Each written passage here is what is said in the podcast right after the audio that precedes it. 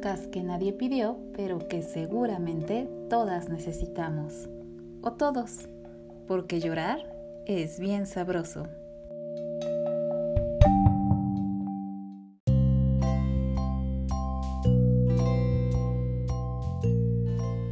Pastel de zanahoria. Los ojitos me brillaron cuando lo vi en el aparador, así, esponjoso, con las puntas cristalinas de betún mirando al cielo. Dos pisos de bizcocho suavecito, facilísimo de trepar, con sabor a vainilla y trozos crujientes de zanahoria y nuez. Al centro, dos conejos blancos con orejas rosadas están tocándose la nariz intentando morder una zanahoria fluorescente con tallos verdísimos. Mi cumpleaños sería en cuatro días.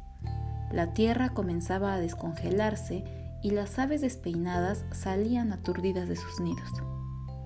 El sol brillante del invierno cambiaba lentamente de posición. Todo estaba listo para mi día favorito del año. Mis cumpleaños siempre huelen a mantequilla, a Chanel número 5 y a spray que mi mamá usa para peinarse un fleco gigantesco que la hace más guapa. También huelen a casa de la abuela y a Simón, el perro peludo y viejo que la acompaña. Por la mañana, pido que me pongan el vestido azul marino con estrellas rojas y la diadema blanca de terciopelo que casi no me aprieta la cabeza. Mamá me ha puesto unas gotitas de su perfume. No tanto, porque sabe que siempre estornudo y no puedo estar en un lugar sin que lo haga más de cinco veces seguidas. A la fiesta han llegado mis tíos, mis primos, mis hermanos y muchos desconocidos con cajas de cartón forradas cuidadosamente de papel metálico. No sé si cuidadosamente, pero a mí se me ha revuelto el estómago de la emoción y lo único que me importa es abrir los regalos. Tengo vista de rayos X y he podido ver qué hay dentro de las cajas gigantes. Pero prefiero callarme y poner atención a la entrada triunfal del pastel de zanahoria, de mi pastel de zanahoria. Es majestuoso y divertidísimo las orejas y la cola de los conejos se ven más esponjosas y el betún de las zanahorias parece aún mucho más delicioso. Antes de que las luces se apaguen, papá ya me está tomando fotos movidas con su cámara Canon. Yo hago muecas y atrás de mí está mi hermano poniéndome cuernos. Estoy atenta y brillando como cada 2 de marzo. Las luces se apagan.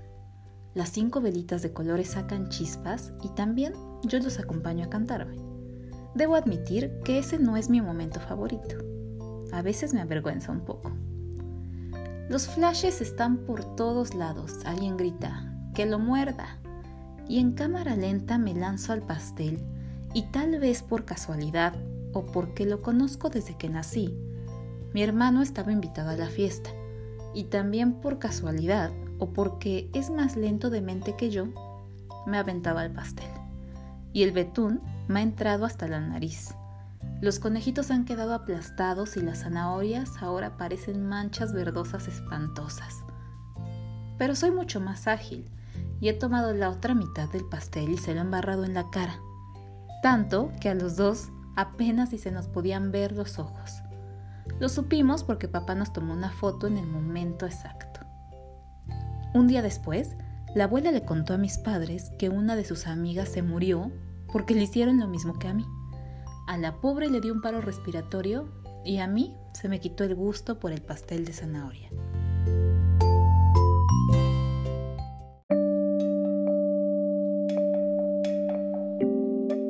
Los textos corren a cargo de Alejandra Flores. Puedes encontrarme en redes sociales como arroba aletecnicolor y recuerda nos vemos la próxima en un episodio más de Llorar es bien sabroso.